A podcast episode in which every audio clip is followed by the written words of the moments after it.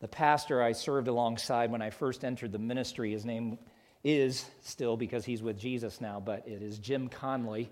He was a Texan by birth, the son of a gambler. That was always a fascinating thing, just to hear his life story. And it was pretty rough in the early years, but um, what a man that we loved and admired, and it was a real privilege to be alongside him, but also underneath him as a newlywed youth pastor. And um, Kristen and I look back on those years, and those are really good years in many ways. But I, I can still picture him coming out of his office door, and my office was right across the hallway. And he'd just stand there and he'd look at me and he'd say, The whole world is crazy except you and me. and I got doubts about you. I thought he was a wise man. We are crazy. The world is crazy. And it generates a genuine frustration and fear within us. What do we do with all of this? How do we navigate this? Where, where do we go? What, what possible sanity might be left for us? You know, the stories that God has included in the Old and the New Testament are designed to connect us to real people who just lived in a different age, but the world was no different in those days. You're mistaken to think that, you know, 50, 100, 500, or 1,000 years ago, life on planet Earth must have been better. No, it wasn't. It got wrecked and ruined in the Garden of Eden. When, when Adam sinned, the whole world was plunged into darkness and difficulty, and the groaning began. And we're still groaning in this present day and age. But the stories of the Bible are intended to connect us to real people who, though dead and gone at this point, were struggling the same way that you were. And so last week we had, as it were, the prologue to this little Christmas series. The, the big title is Women of the Nativity. Uh, but last week we looked at the genealogy from Matthew 1, which is so easy to just blitz over that. But the whole point of Matthew summarizing the genealogy of Jesus Christ is to remind you of what you've been reading for many months, if you're on an annual reading plan or just through the years of the Old Testament. And person after person after person who's included in that genealogy is struggling, is sinful, is failing, is looking for Jesus. And so that was really the big point. It's a genealogy of grace. Every person in that family tree needs Jesus to come and be their personal Savior. And we looked last week at this glorious truth that Jesus is not afraid, he's not intimidated by his family uh, ancestry. As a matter of fact, he, he happily entered the world into that genealogy. And it's evidence to you and me that if he wasn't afraid to identify with scoundrels, and failing, sinful people pri- previous to his arrival, then he's not going to be intimidated by you and me who come after his first arrival. What a Savior. But now we come to the women of the Nativity. And in Luke's gospel, he tells the story uh, of several people. They're all woven together, but as you can see from the screen, we want to look at the life of Elizabeth. And there are several things that I want to capture. So I'm going to ask you to open your Bibles to Luke 1. If you're using one of the Bibles there from the seat rack in front of you, this portion of the New Testament can be located on page 855. Don't ever be ashamed of the fact that some of you are new to the faith, new to the Bible. You may say, I've heard of the Luke gospel before. I don't know where that is. Um, it's New Testament. It's the third book of the New Testament, actually. And if you're using one of those Bibles, page 855.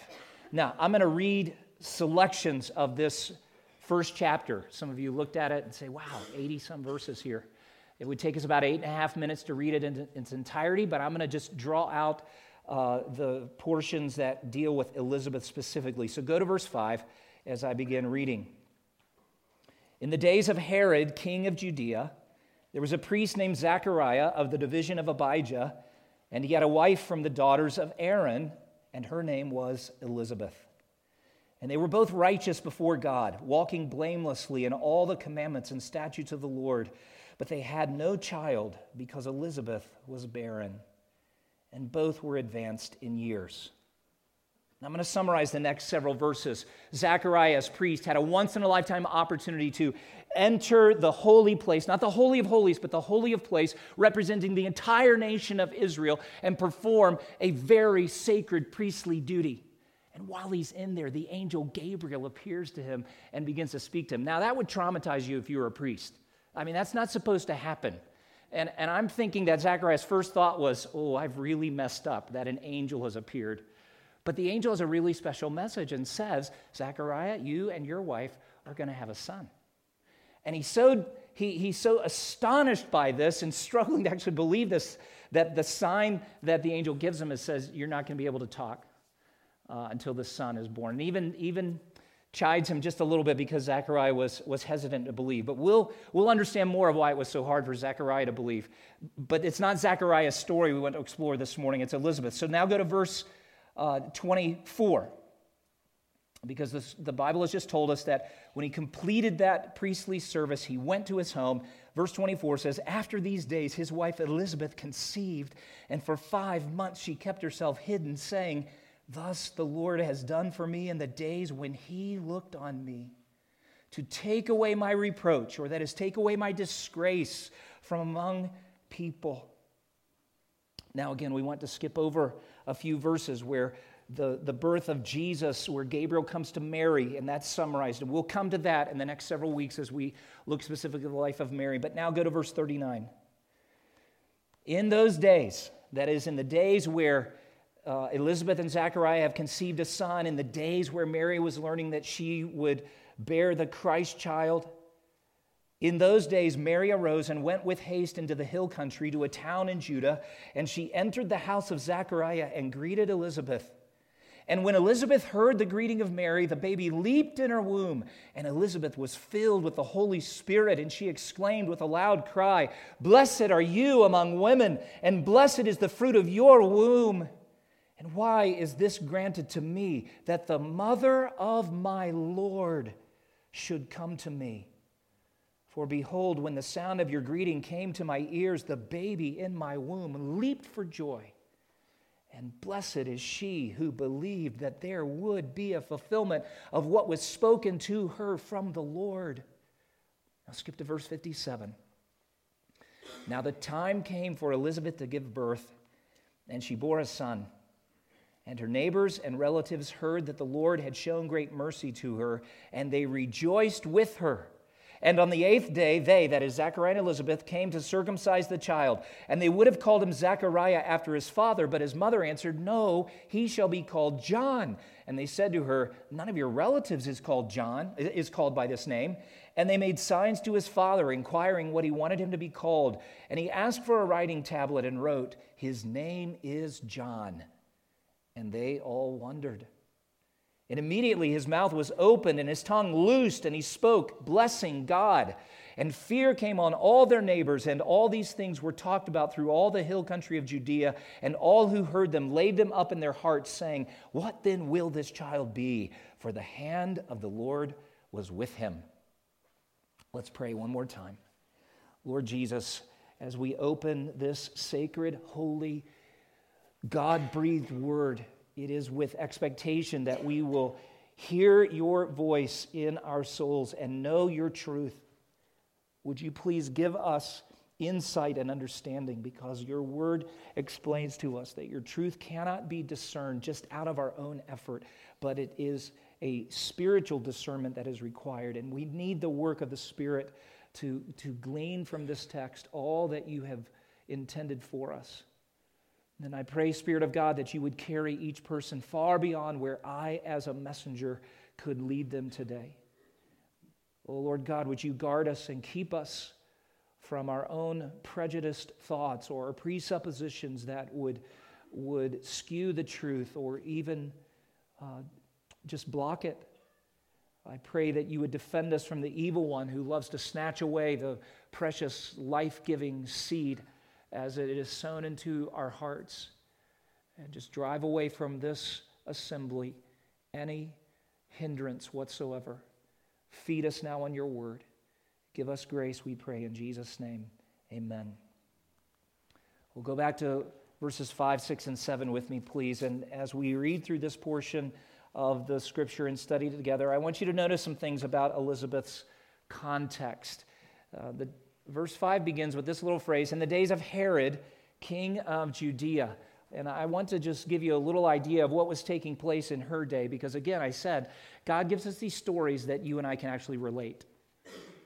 And If you dig into history a little bit, you'll find that uh, this was not an easy season for the people of Israel.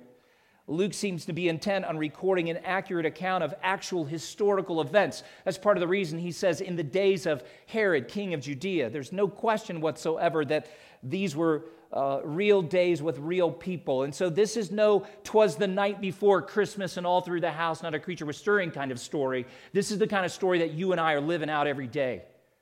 Or some days are really difficult and the suffering is intense and our questions are huge. The future is uncertain. And we're, we're probably talking around the year 6 BC. And we need to know that Herod was not a Jew. He was an Idumean or Edomite. He had been appointed governor by Rome. Israel is occupied by an enemy nation at this particular point.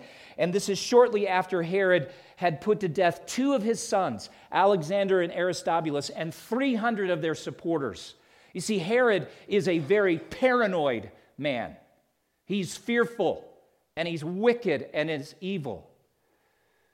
It is a third son, Antipater, who probably even at this moment is plotting his father's assassination and overthrow. So Herod at this particular moment is old, he is weak, and as I mentioned, he is paranoid. It's a dark time, yet it is the very kind of time that Moses predicted would characterize the arrival of Shiloh. There's a great prophecy in the book of Genesis that I'll just mention. You can go search it out on your own and look at it more closely. But in Genesis 49:10, about 1500 years before this, Moses, under the inspiration of the Holy Spirit, had recorded, "The scepter shall not depart from Judah, nor the ruler's staff from between his feet until Shiloh comes." That has reference to the Messiah and to him shall be the obedience of the peoples. Now, that's the prophecy, but the day in which Elizabeth lives doesn't seem to be a likely day that this will be fulfilled. It's kind of like the way some of you patriots feel about our own nation. It's just in such a rapid state of decline, there's just no hope that we'll ever be restored to days of glory. Well, lay aside your patriotism for a moment and focus actually on eternal things that are of an even greater importance. And maybe some of what you feel in your heart would capture a little bit of the national stress that Elizabeth and others are living with because the political oppression that they were under is, was far greater even than what we know in this country. It's a reminder that it's never been easy to walk by faith. It was also uh, when you consider Elizabeth's context. She is a woman with a legacy of family service. Did you notice as we read through this, it describes her as one of the daughters of Aaron? Well, he's the first high priest in Israel. And Aaron's line of priesthood had continued to that very day. And she's been given a name Elizabeth. And, and I just want to touch on this because I do think this is really significant. The name Elizabeth, it's actually a what we read in the New Testament is just a little variation of the same name of Aaron's wife all the way back in, in Exodus. It's a very special name. It's a name that means God is my promise, or God is the one I swear by. Or if I could just kind of put it even into a more day to day language, God is the absolutely reliable one.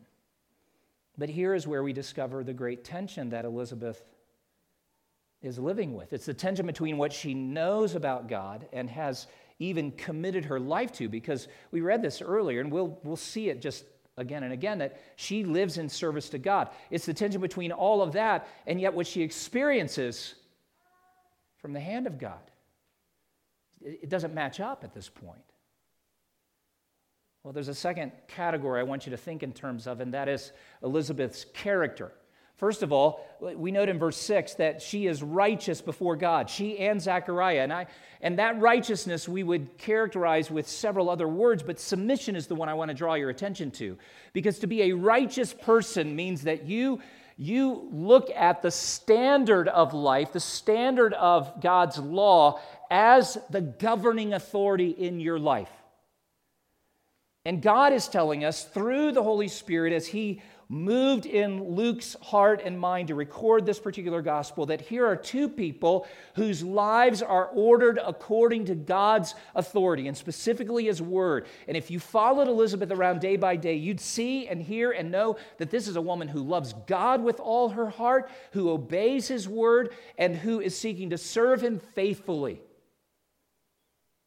And so that brings me to a second thought, which I think the next phrase would point us in this direction. She's an exemplary believer. The words walking blamelessly appear. It doesn't mean she's perfect, that there's never one sinful thought or word or action that comes out of her, but it just says if you take the whole of her life, you would, you would just say, What a godly woman. What a godly husband. Both of them are characterized. And again, it points us to the authority. It's the commandments of God, the statutes of the Lord. Those are the things that God has spoken and then recorded for us that we might know how he thinks, what he loves, what he hates, what his will for us is. And here's a woman who says, That's what I'm living for. Skip down to verse 13. I didn't read this particular passage, but when the angel comes to Zechariah as he's in the holy place, he actually says, Your prayer has been heard. Your wife Elizabeth will bear you a son. Now, I'm, I'm doing this next thing by extension, but I think it is consistent with the text that she and her husband are praying people. And specifically, no doubt, they have prayed for a son or even children through the years, uh, but the, the whole momentum of her life and everything that is spoken of here just shows us this is a woman of godly character. And then the fourth thing, if you'll go uh, all the way to verse 41 again, when Mary comes to visit her, remember we saw that the, the Spirit of God filled her, and actually she began to prophesy. She's a spirit led woman. And Elizabeth testifies in this paragraph in the most personal and powerful way that her faith has been resting in the coming Messiah, rests in him, and now rejoices to hear that Messiah will be born. And that's the testimony of every true saint. It was the testimony of everyone included in that genealogy that we looked at last week. They're all looking to the Messiah, all trusting that he will come. And from David to Elizabeth to Thomas, who at the end of this gospel, all, all of these saints see him and say, He is my Lord and my God. I pause right there and even looking over those characteristics, I mean, would those be words that people would use to describe you? Are you an individual who is submitted to the lordship and authority of the God who created you and the Savior who died for you? If they followed you around from day to day, though you would say, Well, I'm not perfect. Well, we're not looking for perfection, but would they say, No, there's consistency there? This is a person who is exemplary. Would they see that you're an individual who prays frequently? And would they sense that the Spirit of God is in you? Particularly the words that you speak, just have this sense of how God is in that. She's a woman of godly character, and yet, this brings us to, I think, the heart of the story. She's a woman in conflict. We read of it. Go back to verse 7, where there it tells us she had no child. Did you catch in verse 25 that she calls this my reproach? That's a word that could also be translated disgrace. My question is who called it a disgrace? Did she define it in this way? We know that the larger community viewed it as such. There are even some passages in the Old Testament where God sometimes says to people that his discipline will come in many different forms, and childlessness is one thing. And I think people filled in too many blanks with that because while it may be, it's not always that way. And we know this because a woman like Elizabeth, who, uh, by, the, by the testimony of God Himself, has been righteous and blameless. But she feels this. She bears a unique sorrow. and shame. Each time Zechariah or someone else speaks her name, which again, remember, means God is my promise. God is the absolutely reliable one. And she's reminded of that truth, but yet she looks at the barrenness, her inability to bear a child, and probably feels that great tension. How can this be? Every time she attends the Sabbath gathering at the synagogue and sees the other mothers arrive with children in tow, she's reminded, not for me. This is her reproach. I know, I know that some of you can relate to this a little too personally, even. And you would even understand not just the tension that she feels, but even how that, that disgrace begins to define who you are. And many of us have defining disgraces, if you will. It may be that you unexpectedly lost your job in a really horrific way, and the exit interview was just degrading, discouraging. And some of you could think back to maybe a personal evaluation or review that was years ago. And though you may have experienced great success since then, it's that moment of disgrace that still just haunts you, plagues you. You feel like it defines you. Maybe it's a failed marriage. Maybe it's a miscarriage. Maybe it's a wayward child or a chronic illness. There are a thousand examples of those defining disgraces, as I would call them. And I suspect that if you caught Elizabeth on some particular days of the week, that even if you said, Oh, Elizabeth, you're such an encouragement, you know, your life of righteousness and blamelessness has encouraged so many people, she'd basically say, Thanks, but I don't care. I just want a child. doesn't tell us how many years that she had wrestled with that, but then the next thing we read in verse 7 is that they were both advanced in years. And even Gabriel in verse 36 uses the words old age to describe them. It makes me wonder if they had just resigned themselves as a couple, though they no doubt had prayed for a long time. Because again, remember, Gabriel says to Zechariah, Your prayers will be answered, you will have a child. But, you know, realistically, isn't this just a human reality? Don't you reach a point where you say, You know what? we're beyond that. This is just the lot in life that God has given us. So here's an elderly, elderly couple with no prospect or hope for a family of their own, living under the weight of a cultural disgrace that is not of their doing. It hardly seems fair, does it? Now, if Elizabeth had been a really wicked woman, we'd read that story and be like, well, of course, it's what she deserves. But a righteous woman, a blameless woman, a praying woman, a serving woman. Some of you struggle in great ways right now. Some sorrow or disgrace that you, bear, that you bear may be tied to a past event or circumstances, even of this moment, that are beyond your control, but something that is with you day after day. And even some of you have lived into your old age now. And you just think, will this reproach ever be removed? But one of the great points of the story is that God is the absolutely reliable one. He really is the only one by whom you and I could swear. And we have to live by faith in Him because faith in circumstances never fulfills ultimately faith in the opinions of others, their praise or their criticism. I mean, you could, you could put your faith in a thousand different places, but if it's not in the, this God who is absolutely reliable, you're going to be profoundly disappointed. I will be profoundly disappointed. And I would also encourage some of you who say, But I have prayed. So had they. But don't ever mistake a delayed answer to prayer or even a temporary pause while you, uh, while you wrestle with how is God answering this prayer. Don't, don't ever mistake those delays for a non answer.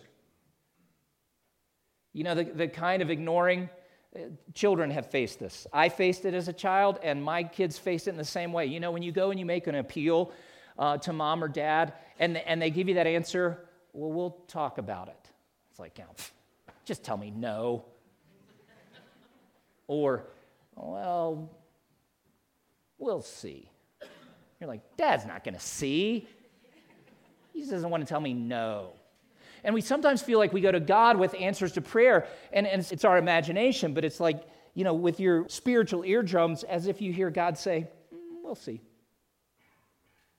But God is not that kind of father.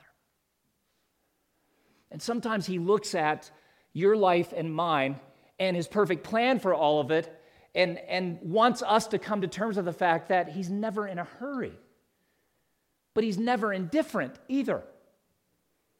And some of you prayed prayers for many years and actually stopped those prayer, prayers because you reached a point, maybe like Elizabeth and Zachariah, where you said, well, well, now we're just too old. The opportunity is gone, or the resources won't be there any longer. So I guess God was saying no. And God was never saying no to them. He's actually just working an even greater plan, a more glorious story than they could fathom. And that's one of the things I love about the scriptures is that this God who is absolutely reliable not just delivers an answer but always makes it bigger and better than you could fathom.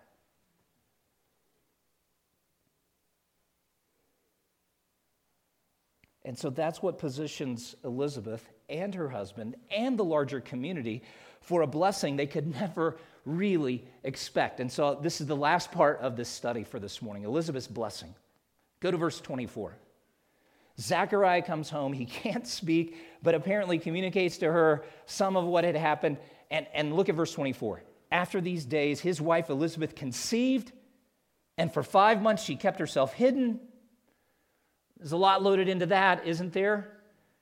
Maybe she, like some of you, is like, I'm not telling anybody. I, pregnancy test came back positive, but mm. well, you know, after five months, there's, there's going to be undeniable evidence But listen to what she says. Thus, the Lord has done for me in the days when he looked on me. Let's pause right there and, and look at that for just a moment. That, that little phrase, looked on me, means God took notice.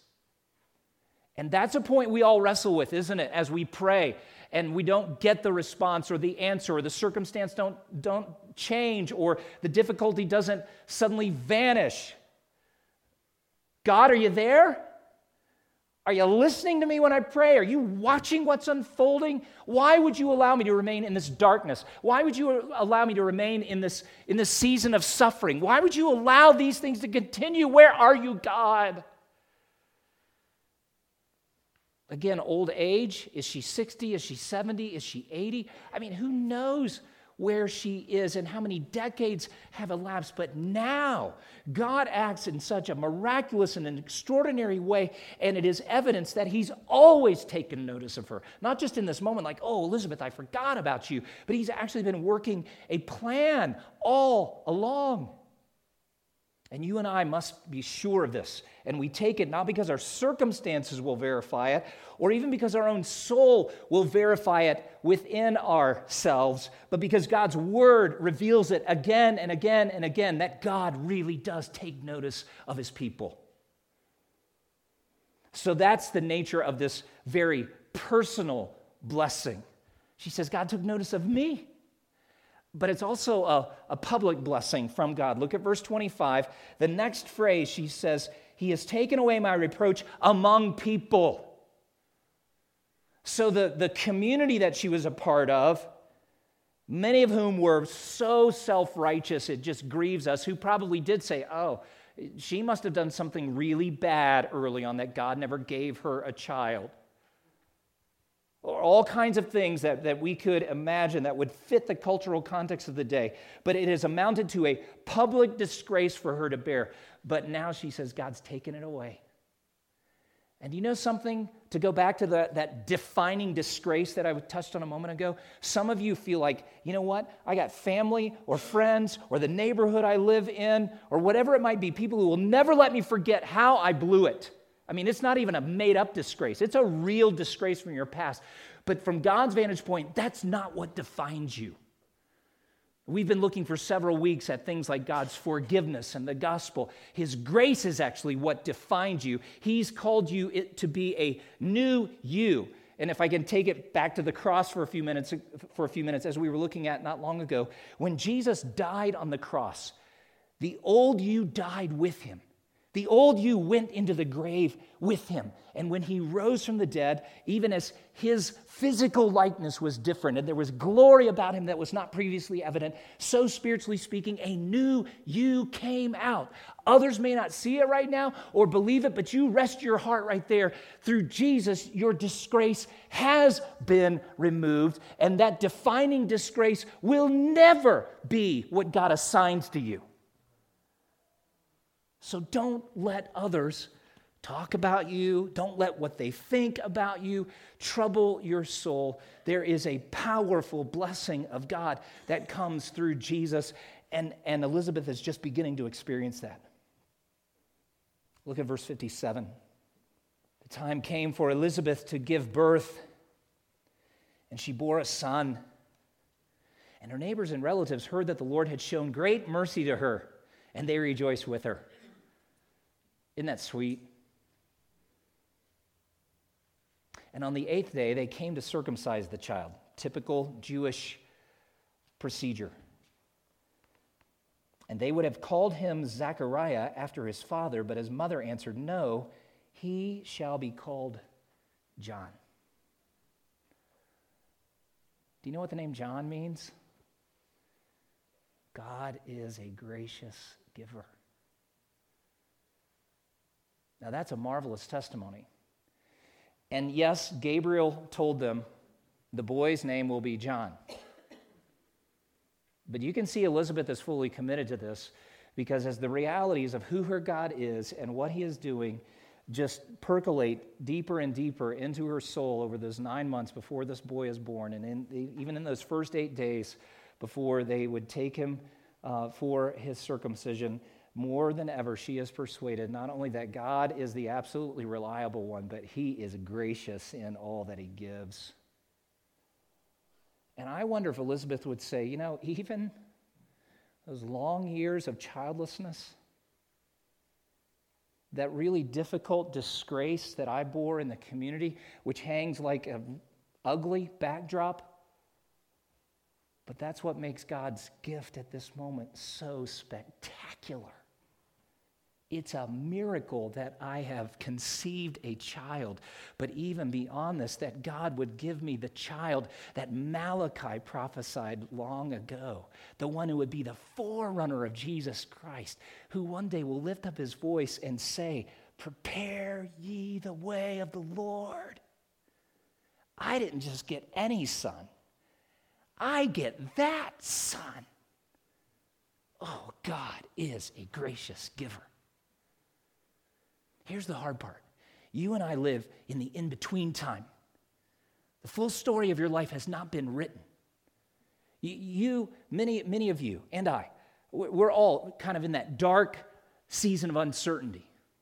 Where's God? What's He doing? Is He hearing my prayer? Will this disgrace ever be turned? Will, will I ever know His true blessing? And, and again, here's another story that says, yes, oh, yes, friend, brother, sister, trust this God because he's absolutely reliable and he always gives good things, but give him time. And that brings us to the final part. It's not just a personal blessing and a public blessing of God, it's also an eternal blessing through God. Go back to verse 39 with me. The greatest joy of her heart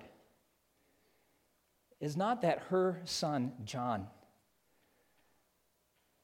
will be born or is born, but it's actually in the coming birth of her Savior. You say, How do you, what? Where do you get that? Look at verse 39. In those days, Mary arose and went with haste into the hill country to a town in Judah, and she entered the house of Zechariah and greeted Elizabeth. And when Elizabeth heard the greeting of Mary, the baby leaped in her womb.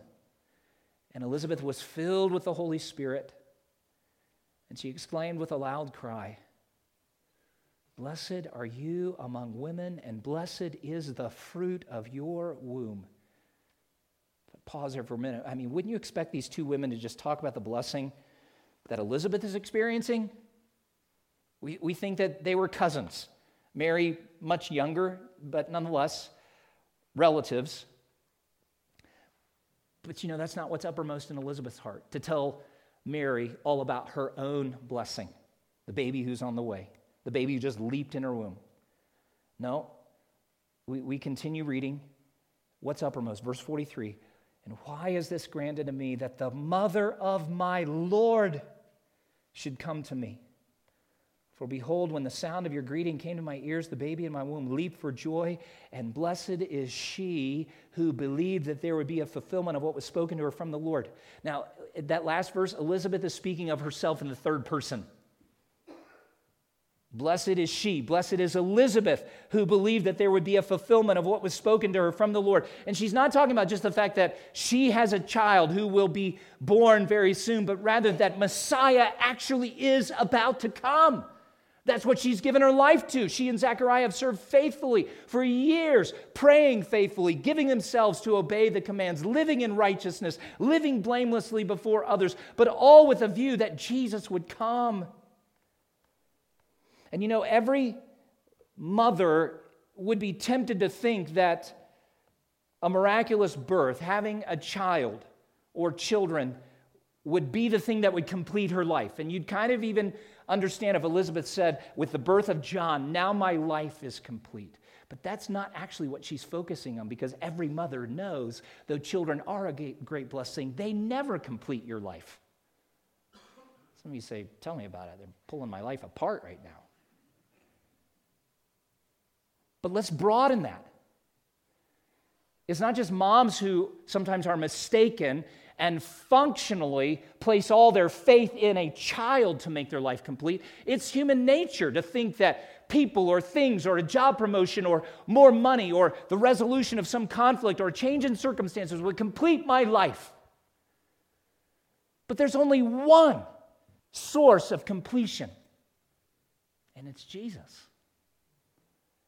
And that's what Elizabeth is looking at this point, saying, I am blessed because I see God fulfilling his promise. Jesus is about to come. And so Elizabeth's joy in the blessing of seeing the mother of her Lord tells you exactly where her ultimate hope lies.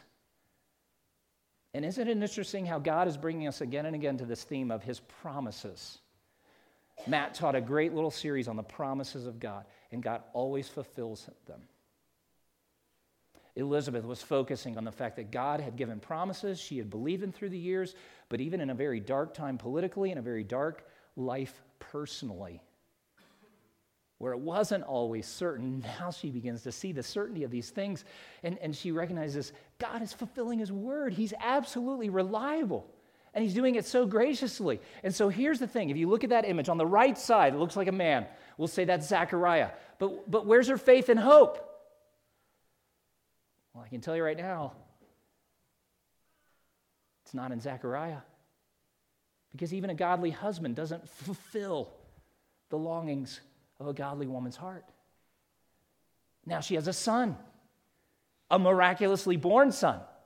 Because there's no human reason that she and Zechariah should have a child when she could not. That's what barren means. She was not able to have a child. And then they hit old age. They got two really huge biological obstacles together. But God did it. But is that where her fulfillment and faith rest? No, it's not in John. It's actually the second baby in this story who's coming, and that's Jesus, because he actually is God's promise. We read from 1 Corinthians in, in the beginning of the service as Matt read those, read those verses. I just thought, oh, yes, that's, that That's it. All the promises of God are yes and amen in Jesus. Some of you are looking to rid your heart of that defining disgrace by your own life choices. Maybe you've like doubled down on your religious zeal and, and you're more serious than ever about being a really religious, committed person. Sorry, you're not going to be able to redefine yourself out of that disgrace by your religious commitment. You need Jesus. Some of you say, I, I just feel like I can't shake the past. You need Jesus. Carried that to the cross. All the condemnation, the, those handwritten judgments and condemnation that we looked at several weeks ago from Colossians 2, He's the one who's taken out of the way. You don't have the power to do that. The opinion of other people doesn't matter. Jesus is who you need and what you need. And for those of you who say, you know, I put my faith in Jesus days ago or weeks ago or years ago, great, keep, keep it right there. But some of you would also say, but I'm really struggling with why God hasn't answered a prayer yet. He hasn't carried you to the end of your story yet. He has taken note. Maybe the answer is on the way, and it will arrive tomorrow. Maybe you're going to have to wait another 30 years. Can you trust him? He's reminding us again, he's the absolutely reliable one. Trust him. You be righteous, you be blameless. See, just as God promised, Jesus came the first time, and just as God promised, He will come the second time. And if you think, well, because I don't see God at work or hear Him or feel like anything's changing, maybe I should more actively pursue a better job or more money or a boyfriend or a girlfriend or a spouse or a different spouse or a remodeled spouse. I mean, you know, there are all kinds of things that you could think to yourself might make a difference right now, but ultimately, all of those things will fail you. Jesus is God's promise. So, in closing, I want to give you two things. And when, and when we put this phrase, thinking it through, we mean think through the Word of God. And here are the two things that stood out to me. First of all, look to Jesus because He is our promise. Stop looking to your stuff. Stop looking to the people around you. Parents, some of you, stop looking at your kids. Some of you are living vicariously through your kids. Well, I want them to have all the opportunities I never did. Yeah, but you realize you're going to wreck and ruin their life if you try to make them a vicarious savior, because that's what it amounts to. Dads, that's why some of you storm up and down the sideline at their ball games. It's not because the ref really is so terrible or your kid, you know, hasn't developed into, you know, NFL prospect material yet. It's because you're trying to shake the disgrace of your own failures. Stop it. Look to Jesus. That's, that's some of what I mean when I say look to Jesus. He is the disgrace eraser. And second of all, live for Him. These people are exemplary. We too are called to order our lives according to God's word, righteousness, to live blamelessly, but that's because He is the blessing of life. And there's just nothing else in the world that compares to Him. Look to Jesus, live for Jesus. Jesus is our promise. Let's pray together. Father, if even a miraculously conceived child is not intended to be the source of ultimate blessing, then neither are the good gifts that you have filled our lives with. We praise you for the children. We see little ones around here, and they bring us great joy, but not one of them can save us. We praise you for the good gifts of material possessions and property and the capacity to buy groceries and warm beds to sleep in. All those material things are such good gifts, but they are not ultimate because they cannot rescue us from the disgrace of our sin. And so we look to Jesus. I pray for that soul that wrestles right now, some with even believing that Jesus has loved them, does love them, would love them. Some wrestling even at the point of saying, maybe my sin is not that bad. Maybe I don't really need a Savior as much as some are saying, Oh, Lord God, would you give faith and grace to every person here to believe all that you've revealed about yourself. And today you've reminded us again you are the absolutely reliable one. So, Spirit of God, take your word, cleanse us, wash us with it, adjust our thinking by it, immerse our weary souls in it, empower our wills to act upon it. Just don't leave us as we are. Would you pray for just another moment? Will you submit your heart to this reliable God today? Will you renounce all the ways that you have tried to find fulfillment apart from Him? Some of you have made idols of your children or another kind of relationship. Some have made idols of an ideal life that you thought you would have, but that's not what God has given you at this moment. Will you turn away from those things and turn to Jesus? Father, do all your holy work. We pray these things in Jesus' name. Amen.